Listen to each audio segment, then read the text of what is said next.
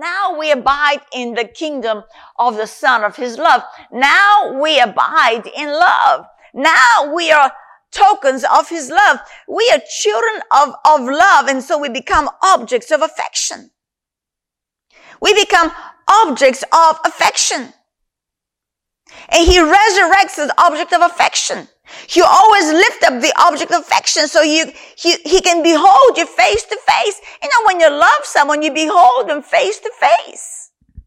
So resurrection is a rising up to him to see us again face to face.